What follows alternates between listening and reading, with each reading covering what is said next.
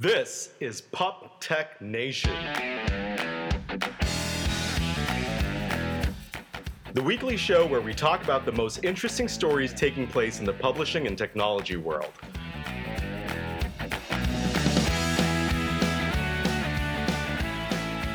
This is the week of August 17th, 2015. I'm your host, Shovik Paul. I'm joined by my co host, Mike Ram. How's it going, show? All is well. So, if you're joining us for the first time, uh, this is a podcast where Mike and I go over all these hot topics in publishing, and then we typically do a deep dive into one or two topics. We actually have a great topic for this week. Uh, so, let's get started, Mike.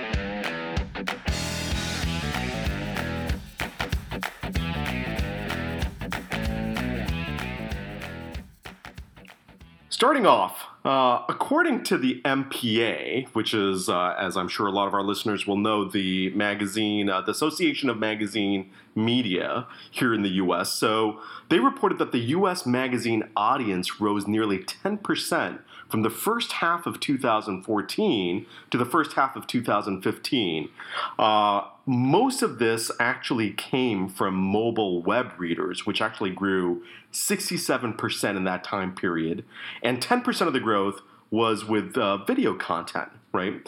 Uh, again, none of this is really surprising, Mike. Where I think what we do need to note, however, is that traditional print and digital edition magazine audiences so those are you know apps which are basically replicas of the print magazine those two combined fell about 7% during the same time period i think mike this goes to show that you know people continue to want basically chunks of content mm-hmm. as opposed to wanting to read something cover to cover these days. I, I, personally had a little bit of a tough time like deducing what this report was really saying. You uh-huh. know, I get look, I'm a little skeptical sometimes when I see numbers from the MPA um, about the accuracy, but I'm sure that these numbers are accurate. I just wasn't sure because it, it, it, said video and digital, and I think they're kind of clumping together. I'm not sure what they're incorporating into the study, but it seems pretty clear that they're being transparent about you know print is falling, uh, and I think you're right. I think if we back out of this data, it's about shorter chunks and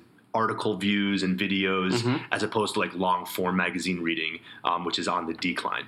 Yeah, I mean, I, I think the one thing that did somewhat surprise me is some of these app numbers because in in the past, uh, some of the podcasts we've seen some numbers which indicate that readership amongst apps uh, in these replicas, basically, of, of the print magazine have actually gone up. Mm. So I was sort of surprised to see this because it's just in, it contradicts what we've been seeing in the last couple right. of uh, months from some other news sources. Mm-hmm. Uh, anyway, I mean, it's, it's, it's, uh, I think overall it's really good news that, yeah. that, you know, viewership has gone up overall. Right. And speaking of apps, uh, PubExec had a interesting report on a new app that Rodale is launching. So this app is called Runner's World Go. Um, the official, you know, description of the app. Um, it was developed and tested and improved by the experts at Runner's World, uh, again, which is a Rodale title. Um, it's using a blend of utilities, including a real-time weather update service from AccuWeather. Um, it's designed to be, you know, a companion for the runners of all skill levels, tips of what to wear, the best time of day to run. Um, it seems pretty cool. It launched this week, and um, I mean, look, look the uh, the running app game or the competition is actually quite steep. I use Runkeeper. Map My Run is ginormous. Nike has their own running app. Right. Um, so you know, biggest question. And, and, also, there's all these apps now that track with with your app. Like I noticed, Mike, how's your how's your Apple Watch working out? I personally love the Apple yeah. Watch. Yeah, but I, now, now, do you use it for for things like running? No, I mean like it, it's telling me my steps, which yeah. is cool because yeah, I have like a pulse on like days where I'm just ridiculously lazy. Yeah, uh, it's like get up. Also tells you to stand up. Right? Exactly, kind of funny. It's good to check my steps. Like if I were buying a wearable for the specific purpose of fitness tracking, like Garmin makes some awesome mm-hmm. one. Like there's there are devices that are specific for training that blow away the Apple Watch mm-hmm. in that capacity. Um, but you know, a running app is something that a lot of uh, people are using just to even trap their, you know, again, map my run, running around New York City. It makes it really interesting to see exactly where you should go and how long your run is for. Right. Um, getting back to this app from Rodale, I mean, look, will this app be a success? Uh, you know, time will tell. What I think is awesome is that I feel like week after week we keep on talking about Rodale, who seems, you know, I know a lot of the um, some of the decision makers and executives over there. They have really great management. I think that they're a great example of a publishing company that's looking them at themselves as a content creator. Um, as well as you know basically how do they take their content and fuse it with like real world application and create that you know beautiful experience Yeah. where there's utility and there's you know there's things you could do with your running um, in terms of where you're going to go and what you're going to wear but then you're also getting great articles every day through it so we got it and also by the way they developed everything in house which cool. a lot of publishers Yeah, um, for good reason they're shying away from the internal development costs because they get really serious but they also have um, apparently a few more apps that are you know brand oriented but also are going to have that utility approach so i'm really interested to see if rodale is going to be one of those examples of uh, in-house development working really well or becoming you know a little bit of a resource constraint on them Yeah, I mean, let's see if that's sustainable, right? We've seen it time and time again where a lot of companies start off internally with uh, developing, especially apps are a different beast. I feel like from the web, right? Um, keeping up with the OSs, keeping up with, for example, now having to be on the Apple Watch, right? Mhm. If you want to stay competitive or whatever else. So let's see if that's sustainable. But but but big big credit to them for for you know being forward thinkers and being really on the forefront as far as we see with with publishing Right. companies. They're they're always really pushing the limits and being innovative. So Definitely. good good on Rodale.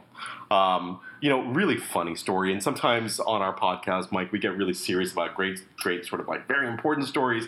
This one in especially being part of the tech world really cracked me up. Uh, uh, what was it? A week or two back, Time Magazine, which always has good covers, uh, had uh, a amazingly funny cover of uh, Palmer Luckey, who's the CEO and founder of Oculus Rift. Which, for, for our listeners who don't know, Oculus Rift, uh, Rift is a um, virtual reality company, right? I actually had the privilege of trying it out a few times uh, where I was flying. Essentially, you're putting on this headset, you're flying through New York City or, or trying to cross a bridge with it, and, you, and it's very, it's it really is immersive. did you did you look any cooler than him while you were wearing it or I- you I don't know. I- awkward posture You know, I don't know because I had I, I had this headset on, and, and, and the funny thing about the story really is it, it was this ridiculous picture of him with this headset on, and it was sort of like he obviously he was in his world, in in in his eyes he was probably in some other world. I'm just amazed that Time decided to use that as a picture versus what maybe that virtual world looked like Mhm. either way, the funny part of that story is, I mean, the internet just just took this picture and put it all over the map. And, and there was there was one where it was him, and, and the picture basically just to describe it, he's got both his hands up in the air, sort of like half midway doing a squat, right, with this headset on. You, for our listeners, you have to right now Google Palmer Luckey, P A L M E R Luckey, uh, and then you'll just see and just go to images. It's amazing. It's so good. My favorite was uh, it was like a WWE uh, Yeah. wrestling rink, and he's like jumping off about Yeah, to like body slam someone. There's one of him in the Titanic scene where Jack is holding good. him from the back and on the front of the boat. It, it, but this is one of those things though. Like you, you ask yourself, like, did did, did someone mess this? Like, did someone uh, like not do their job right by putting this ridiculous cover, or is someone just a genius over a time because this cover blew up and everyone's probably visiting, you know, time.com to read the I, I think that's a really good point, You know, right? Like, it's, you know, I, I remember a few podcasts back we discussed the importance of covers, Mhm. you know, especially in this day and age, which, you know, um, you know, the the Caitlyn Jennings cover and everything else. Like, the reality is, yeah, you're right, Mike. Like, this probably got more buzz on like message boards and Reddit and other places than I've seen with any other recent time covers. So Mhm. m- m- maybe it did work. Yep.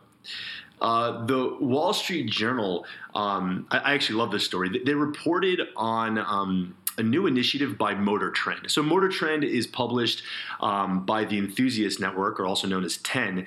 And basically, a few years back, let's see, I think it was 2012, uh, Motor Trend produced a video series, or started producing a video series on YouTube called Roadkill. Uh, and Roadkill now is averaging 3 million views per episode. Uh, the demographic is almost entirely male. Um, it's a pair of young hosts, uh, David Freiberger and Mike Finnegan, um, and they're doing very you know macho guy things like driving tanks over old car- cars and they also bought like a 67 ford wagon and drove it across the country um, the the chief executive at 10 says it's guys behaving badly with cars needless to say this video series uh, again it's called roadkill is going to have their own magazine That's cool. so it's sort of like, you know, they try to diversify back in 2012, take advantage of YouTube and video, and then they did an amazing job. I think it was, uh, let's see, somewhere in it, they when they first started doing this, um, you know, their first Facebook post, they got like 30,000 likes, Yep. and the CEO was like, you can't ignore that. So they created a video series, and now it's all full circle. They're creating this. Um, print magazine based off the video series it's apparently not going to have that many ads but it's going to be about $10 an issue Amazing. Yeah, I mean, Mike, I, I think it points to this new direction that we're heading in, right? Where it, it, you know, you don't need to now survey people to see what they're interested in. Go to YouTube, go to Twitter, go to Instagram, see what has a lot of followers, right? Or a lot of discussion around it. And you can actually create an entire brand around that, right? Um, I don't know if you saw this like uh, two, three days back, uh, or it was like last weekend, maybe, or this past weekend. Um, you, you know this this character called the Fat Jew, and I'm not being derogatory. Fat Jewish. Yeah, the, I'm Fat sorry, the Fat Yeah, Jewish. yes, of course. Right? And and he's this comical character. He's mainly on Instagram, Mhm. although he has like Twitter and and, and he he posts funny stuff. And, and there's a lot of discussion around now whether it's even original content. Turns out he's been stealing Mhm. other people's like. You know, you post something really funny on Facebook, he'll steal it and make it his own, and you know things like that. But he just got a huge contract from Yeah, saw some, some talent agency plus size modeling. Plus size.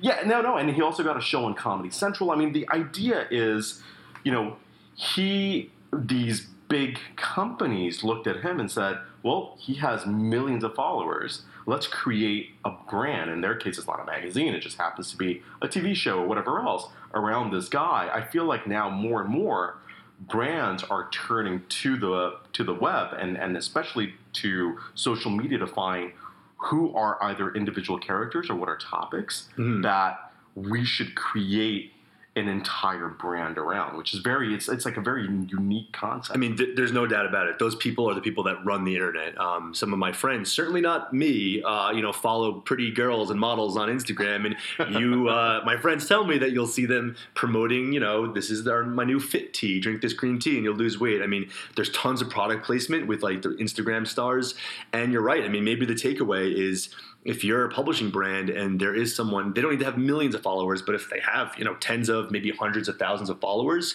which doesn't happen every day but if there are you know um, people that sort of fit what your brand's about maybe you reach out to them and try to you know team up with them for a content play or a video series and there's a lot i mean these people are accessible you know what, what, what else do your quotation mark friends say, Mike? What what other sites should we be going? you know to? we'll have to talk about that in another episode yeah, for, for a totally different show, right? Exactly. Um, so here's here's another great topic uh, that we read about. Uh, Diana Dillsworth uh, reported on GalleyCat that New York's uh, Department of Education is working on a plan to bring ebooks to more than 1,800 public schools.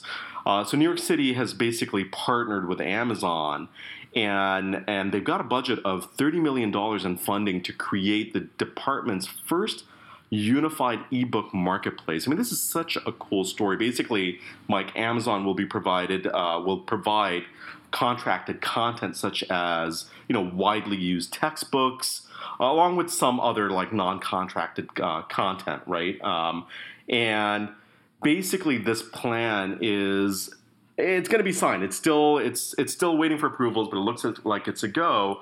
I you know I've always wondered uh, especially as a parent living in New York City, why there aren't more ebooks and tablets being utilized in the public school system. I mean, we see it a lot with private, um, Mhm. a- a- and, no doubt, you know, budgets and things like that are an issue. But I, I, I think this is this is such a cool initiative, and I, I and I hope you know this serves as as a it becomes successful and it serves as a pilot for other cities uh, around the U.S. as well. Absolutely, it makes a lot of sense.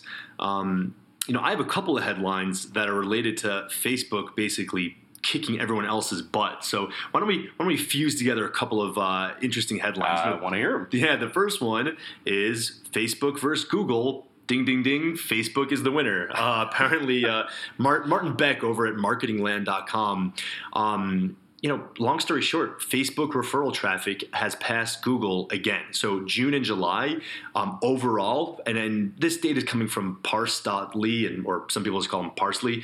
Um, they have analytics from like all the premier. Uh, you know, publishers and websites, so it's pretty representative of the entire, you know, publishing Yeah, internet. They have cool, cool data. I think we've, we've, we've used their data in the past for sure. And basically, I'll be honest, I actually thought that like Facebook was probably referring more traffic than Google like every month for a while now. Apparently, that hasn't been the case. But what's significant is the past two months, it's a close race, but uh, Facebook is referring straight up more traffic than Google. You know, in, in all their capacities, and search being the number one.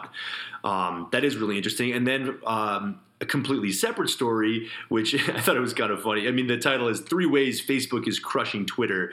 Uh, Twitter's just getting slammed by public opinion, the stock market. But um, I like how they break this down. You know, the first thing is the ad gap. Uh, Where- Facebook. where- by the way, where's that article from? Oh, let's see.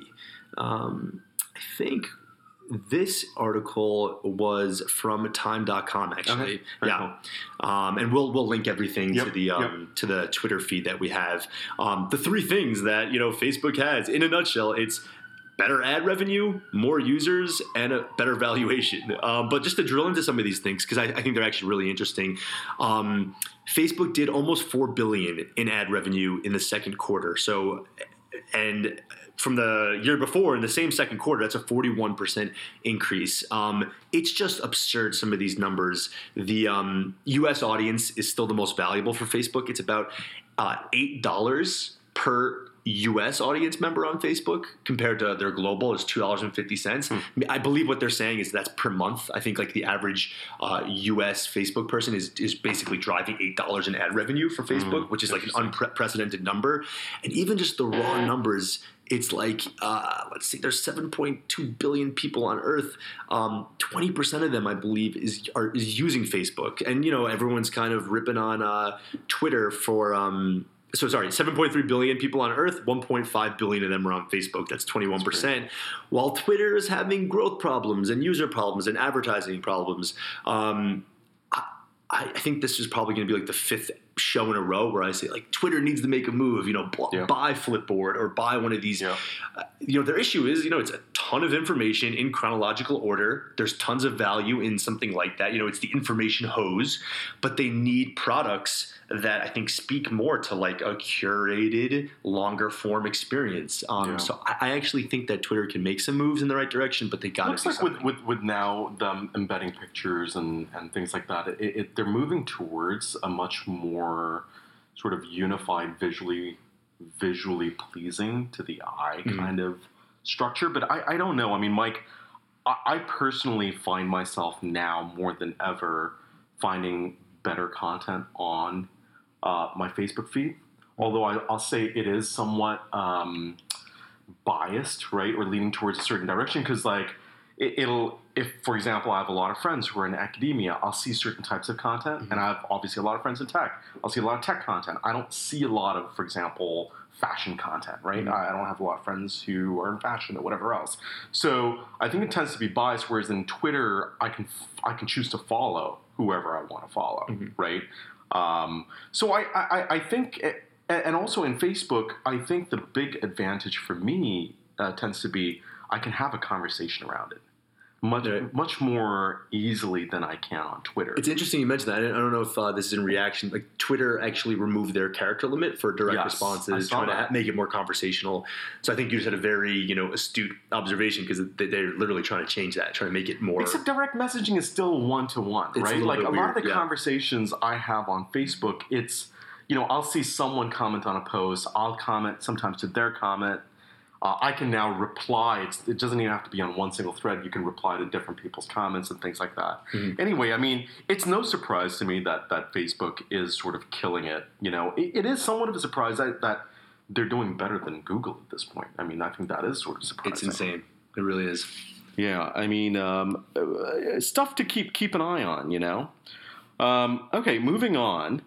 I cannot help but, and I know this is not directly related to publishing, but we have to on this show, being two tech guys in the publishing Yeah. world discuss Alphabet. First of all, And this was almost our deep dive, but we have an even we, more. we have a better topic. deep dive Yeah, that, that, yeah. that I really want to talk about in a second here. But but let's talk about Alphabet because uh, and for those of you who don't know, uh, last week uh, Google or I should say Larry Page announced that he's creating a new company called Alphabet. Google's going to be a separate company under this new company called Alphabet. Google uh, will now be headed by uh, uh, Pichai, right? Um, and basically, Google itself will have, um, you know, their ad, search, Chrome, Android. That'll all still be under Google, okay, as a separate company. All these other ventures that Google was uh, was invested in, such, as Nest, which is the, the temperature control thing in the house, uh, Google Ventures, which included uh, things like self driving cars, uh, Life Sciences, Google X, which is their space program. All, all these other things will become separate companies and will have their same, uh, would have their own CEOs, right? So why did this happen? Why did they do it? There's been a lot of discussion about this. To me, here's how I summarize this, and I'm, I'm curious to know what you think about this, Mike. But to me, the way I look at it, this is a really good thing, and the good points are they have their own P&L. It allows Larry Page um, and Sergey to really hire uh, and retain good talent. I think it was hard to get you know, A, you're never going to become the CEO of a company at Google, right? Mhm. It was really, really hard uh, in their old structure. Now they can bring in new talent. There's more chances for promotion, more chances for retaining these uh, these uh, these employees. I think it allows them to take more risk and explore some of these like ideas, right? Without it affecting and thinking about it as one company, right? Mhm. Like they can start something, doesn't work, great, whatever, it failed, right? It doesn't ex- affect their stock prices overall, right? Um, I think the bad side of it is there's going to be some internal now competition for engineers amongst the alphabet companies. Sure. Uh, and I, at the end of the day, these individual CEOs are still ha- going to have to go to Page and Pichai to ask for money and budget approvals. So I think it's going to become, uh, it may become, I should say, m- somewhat more uh, bureaucratic. Although I think they'll argue that this does the opposite. And I know Larry Page has been saying for a while that it, it- he wants to take more time to focus on these emerging sort of projects and ideas. And the fact that approval still has to come from him might actually bog things down Mhm. um, for him. Uh, anyway, a lot of very exciting news. Well, what do you think about Alphabet? I think the way you broke down the good and the bad was just like completely accurate. Anytime the biggest company in the world, well, one of the biggest companies in the world makes a big move like this, there's going to be good and there's going to be bad. My opinion, and it seems to be a pretty popular opinion, is that this had to happen. It's it could have happened even sooner. You know, you can't have uh, a company just with all these like uh, somewhat unrelated businesses. You know, Right. like search ads compared to life extension. You know, like right, right, it's right. um I think it's really cool that all like the money makers and the things that like Google is most well known for, which is search, video, and Android, all stays as one unit, one massive money making unit, and all their other projects they they need their own oversight. They need to be able to. Uh, hire who they want and be independent. I think this is a great thing. You know, it's really um to me. I, I think it makes a lot of sense. It is sort of like a a weird moment in your. I have a buddy of mine who just had a, a a baby, and he was saying like, you know, when she grows up, like. She, she's gonna be like, oh, remember, like I think Alphabet used to be called like Google back in the day, like when my parents were young. you Uh, know, right, like right, right. it's just um Yeah, yeah, yeah. I think Alphabet will be, of course, like a really big deal for Yep. many, many years to come. I Yep. think some of their initiatives are just like awesome life extension and driving cars and self-driving cars rather. So I hope this um I also own five shares of Google. Amazing, so amazing. I hope this is a good thing for those purposes. Great. So let's take a real quick break, and I want to thank our sponsors today, uh, and that's uh, Maz Digital. Uh, if for those of our listeners who don't know, Maz provides a platform which allows publishers of all kinds, it doesn't matter if you're a magazine, a catalog, or book publisher, to really quickly take your content, add multimedia, add any other additional content, video, audio, uh, web content, and really bring it to life as a native app in a very quick and effective, efficient, and really cost effective way. Uh, and basically, they output to iOS, Android, Uh, they have an HTML5 output, and, and the best thing about the platform is you do the work once, and let's say you have a new issue of a magazine coming up, you upload it really quickly, and you enhance it, add whatever drag and drop videos in, and then they just make sure that it works across all the different platforms. They deal with Apple, they deal with uh, Google, they deal with Amazon, so you don't have to do any of the hard work. Great, great platform. Uh, it, it, go check them out Yeah. at Maz Digital, M A Z D I G I T A L dot com. Uh, And you also, you know, you, you got to add it's uh, it's an interesting time for publishers with iOS 9 coming out. I know that uh, you know for publishers that have an app that are kind of looking for that 2.0 version, um, for the publishers that don't have an app and maybe want to get involved in the game with all these changes with iOS 9, which we're going to talk about in a second, um, I think it's no better time to give these guys a call. So yeah, Maz Digital, M A Z Digital.com. also mention PubTech Nation, you get 10% off. Absolutely. So the deep dive. Got a lot to say about this. Th- this is really interesting. So, Mike, um, we we got a lot of emails from our listeners in the last, uh, I, I want to say, last two weeks, and I Mhm. also want to mention we we weren't on for the last week. We didn't host a podcast uh, because I actually broke my leg. Uh, I, and I'm- didn't, I didn't know if you want me to publicize that. No, no, you were it's- sitting in this boot. cool. I felt I- bad, man. I, I, I know I'm literally sitting here with these one of these cast boots on, uh, and uh, I think I was way too medicated to even talk. Okay, Uh, that's fair. you know, We should have so- had one then. We, we, we really should have had one then. Um, Looper episode. but but what's great is uh, we got a lot of lot of uh, emails from people talking about uh, this hot topic of you know ad blocking with with iOS 9. A lot of people wrote to us saying, "What what does that mean?" I've been Yep. reading a lot about it.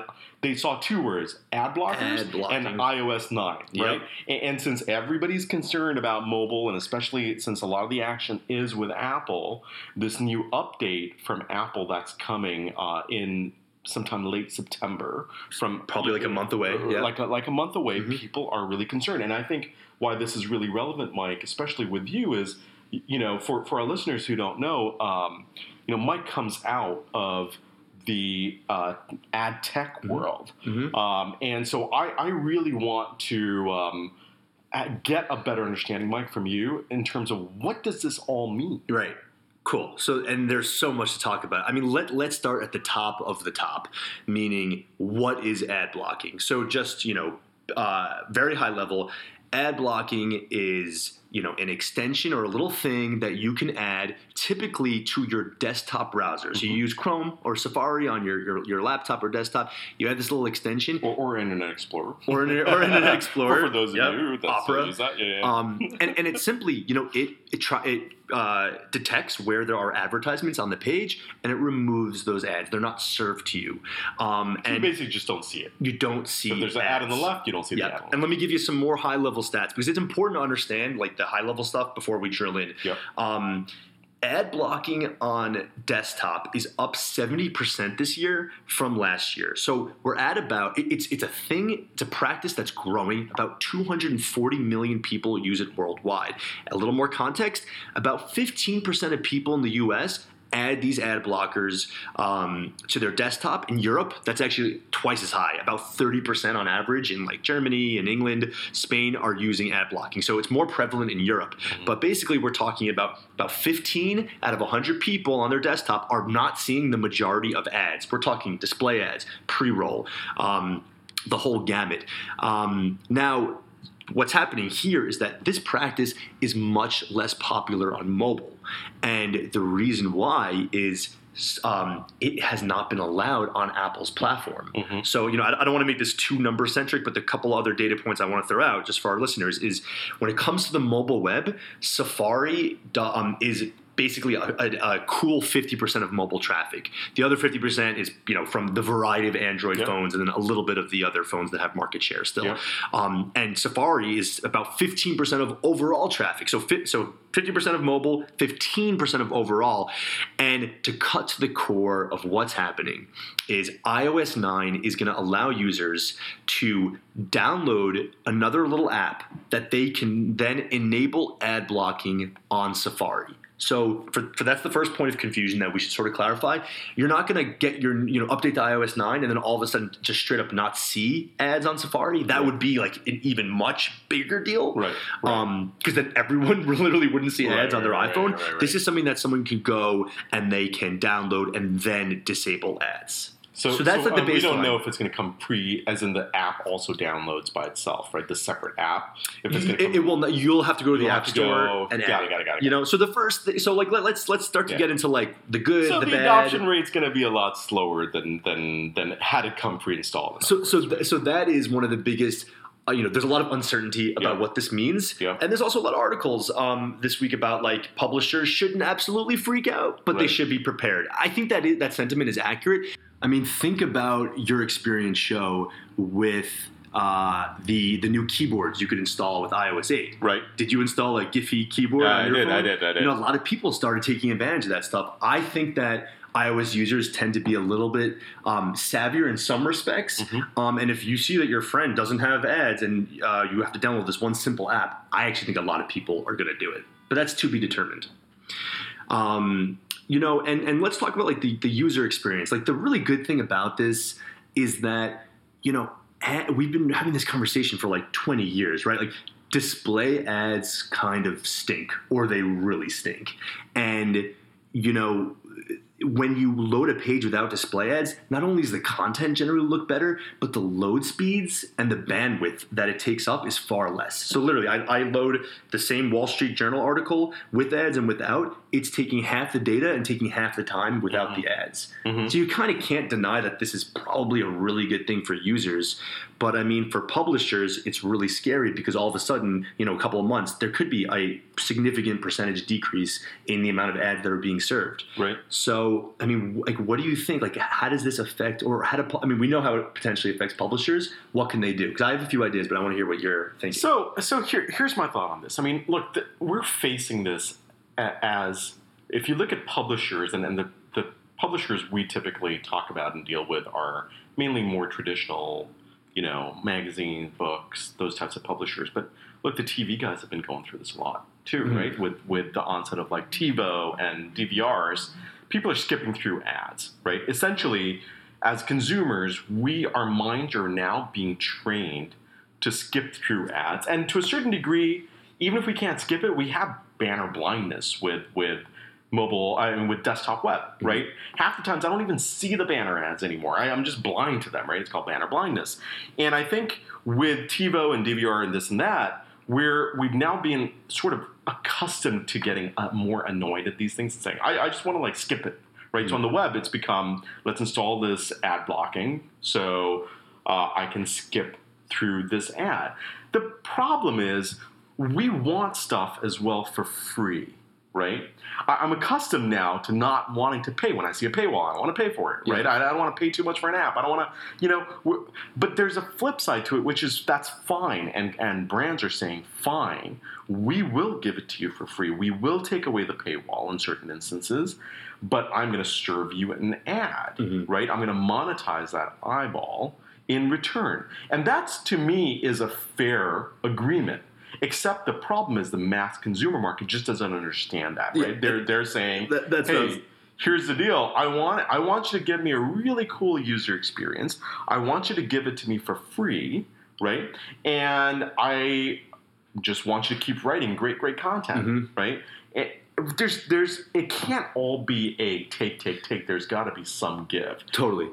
I- mean, the the most interesting thing about this is all these articles are coming out about ad blocking, and then you go to the bottom of the pages and you look at the comments, and that's Right. really telling because people fall into two buckets as I see it. There's also a third and really small bucket, which are people that work in publishing that are all for ads, including Right, me and you. Right. Um, but the mainstream person is either bucket number one, they have no freaking clue about the way the internet works. They're just angry. How dare you show me an ad? How Right. dare you mess with my experience? I don't think they really understand the way that like publishing works, the economics rather. Right. Um, which is not like they're not bad people. They just don't, you know, they just don't get it. Um, the second group I thought was really interesting. There's a lot of people across all these pages I was reading that were saying like, it's the really annoying ads that that kind of you know piss me off. The, the pop ups, the auto plays, the auto um, the, the, the audio ads. Yes. But when I see like an elegantly Uh, designed, I've been in meetings before where I was like looking at some content to to quote from you know Right. some number And and, and it started playing. playing. I mean, it's embarrassing. Like those are the things that like genuinely people get upset because you you made a loud noise in a coffee shop for them. And Yeah. and I I- that, see to me that's really interesting. Like if there could be a way for some of these ad blockers to like remove what and defining the stuff would be almost impossible. Like what is just a terrible ad experience and what would be okay? And let the publishers who are, who are running like elegantly designed and like natural ads Yeah. let that happen. But um you know, to me, when I first heard about this, I, I veered much more on the side of like, can't believe Apple's doing this. They're evil. This is crazy. So bad for publishers.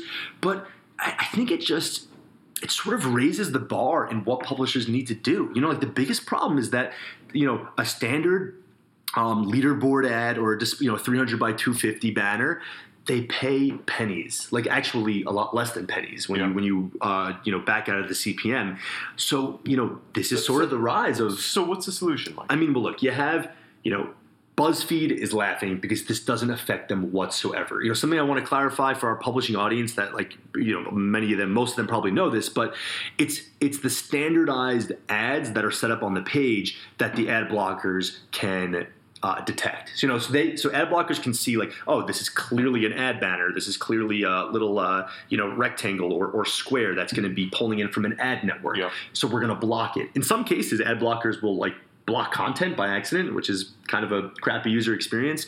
But if I'm setting up, you know, Mike.com where I'm talking about, you know, my new Apple Watch, um, if I sell a sponsorship to someone, to a brand, you know, whatever, Rolex, I don't know why Rolex would want to sponsor an Apple Watch blog, but if I design them a beautiful um, banner and something that looks very elegant and organic, that's more proprietary to the webpage, um, to my understanding, these ad blockers will not remove that. So the first, I mean, the ultimate example of how you combat this is native content where you know stories that you know have the marketing message in it, Uh-huh. which then you get a whole bunch of other people that are angry about that. yeah, you're gonna be they- like, oh, you're bastardizing content Yes, now. which like that's a whole nother Right, right, topic. right. But anything that where you're weaving in a brand marketing message into the stories, that's not going to really be affected. okay. Paywalls won't be affected, right? If you get people to pay for your content, which has been a really uphill battle for most brands, um, I think that there's a lot of onus on also creating uh, potentially an app. You know, like app development can be really expensive if you're doing it custom. Uh, if you're using a platform, you need to make sure that that platform is actually aligned with what you're trying to do. Right. But I mean, if you So, are, so in other words, Mike, what you're saying is, if if today I I had if today I had an app that I created, right, it won't affect that like any advertising I had in the app. Right? This is just affecting things inside of a browser. In other words, if I go to New York Times on my browser, then it basically affects my like the, the ads that I see versus if I go to the New York Times so, app. so it's actually a really it's a really good question because I'll start off with like a, just a kind of a technical answer, Uh-huh. which is that um, if you have an app that allows you you know a reader to like tap somewhere and it loads a web view of your story, most apps um, are going to be using an older instance of what's called WebKit, and what WebKit is is that's basically the in-app browser, which is to my knowledge not going to support ad blocking. So you know the, the the short answer is that if your app loads your website it's likely that the version of that browser is not going to block the ad. So that's your short-term fix is that any traffic that's being driven through your app right now won't actually even support ad blocking even if people put the extension in. Um, longer term solution though and like again that's very short term because webkit will be updated and then it will start blocking ads. Um, remember like we have to think of this stuff more long term apple news the app that apple's launching is very much supposed to have ads in it. Maybe not initially but you know apple has been vocal that they want to be um, offer uh, publishers the ability to set up really beautiful ads where they do rev shares with apple. And you know you could talk smack about apple and call them evil but you know in a way if they can make sure that when I look at a page, there's maybe one, you know, beautiful piece of branding, and then it allows me to read my story without tons of crappy little display ads that are paying peanuts. Yeah, but it's it's also pushing. It's it's it's like creating a monopoly for for content, right? Saying the only way to do this as a publisher Look, is through Apple. Well, well, I, I would combat that again. I think I think the app route is interesting because you know um, the the CEO of BuzzFeed um, recently talked about the fact that almost all their traffic is generated from social. It goes back to the Facebook Right, right, thing we right, talked about. It's all referral traffic from Facebook, but he says there there is a smaller but powerful audience. About five percent of BuzzFeed's audience are the people that actually like bookmark BuzzFeed.com. They're like Yeah, the psychopaths that Yeah, actually bookmark stuff anymore. I don't know. Yeah, I don't know who these people are. Especially on mobile, I don't think anyone's But- bookmarking anything. For sure, but they're actually the small loyal people. These are the people that generate the most page views. These are the people that actually are the first people that you know present to uh, or share to Facebook and create that viral effect. So, so what am I really getting at? There is sort of the loyalists, your readers that really are like your top fans that will download your app and will read your stories. And you know what? You could even be proactive about this. You know, like Steve Jobs said, if we don't cannibalize ourselves, someone else will do it. Like maybe you block your own ads in your app and you get a few key advertisers to sponsor the whole app experience. So you sort of carve out a new audience, which is even more engaged than the, the casual, you know, I- web I, visitor. I think that's interesting, Mike. But then you have to have a fairly big brand to pull that move, right? I mean, I, I don't know, or I'm not sure that if I am, you know, Cake Central, which is just you know pictures of cakes, and it's a great magazine, by the way, for people interested in cakes. Um, how, how does a brand that niche say to sponsors, "Hey, listen, with our you know five or ten thousand audience of five or ten thousand, very very loyal, um, you know, and, and engaged uh, readers, we want you to sponsor something. It does it work? so you, br- I mean, on, on your side of the fence, right? Because I'll, I'll take the other side of it. I'll play devil's advocate. Your side, you bring up a very good point. It is totally uh, holding publishers to a higher standard to be able to do two things. One is like sell this to an advertiser. You know, Mhm. basically some of these publishers that are not the most digitally savvy. Not not saying anything about Cake Yeah. Central per Yeah, se. yeah. Just any niche publisher uh, might not have the wherewithal to sell this stuff or the technical knowledge to set up a really nice piece of branding on their website. Right. So it de- definitely raises the bar, but you have to look at it from the other way. The problem that's all these small, you know, a, a small, more endemic site who's saying you can't get our audience anywhere else. The advertisers and agencies and ad networks and ad tech players, they're all saying, I actually can. I could buy the same display banner for one fifth of the price if I go through an ad network and go into an open exchange. What this allows them to do is create something that you literally can't buy anywhere else. So you can't put, you know, it, it's sort of a chicken or egg scenario, but if some of these smaller guys can develop some nice ad packages that are more proprietary and less about the standard ad units, I think that we can maybe start, you know, uh, or stop using the CPM metric, start talking about engagement and signups. You can imagine, you know, Cake Central doing something with Plated or one of these food um, delivery services where they, you know, Mhm. uh, deliver your ingredients to drive signups. You know, so it, it holds everyone to a higher standard.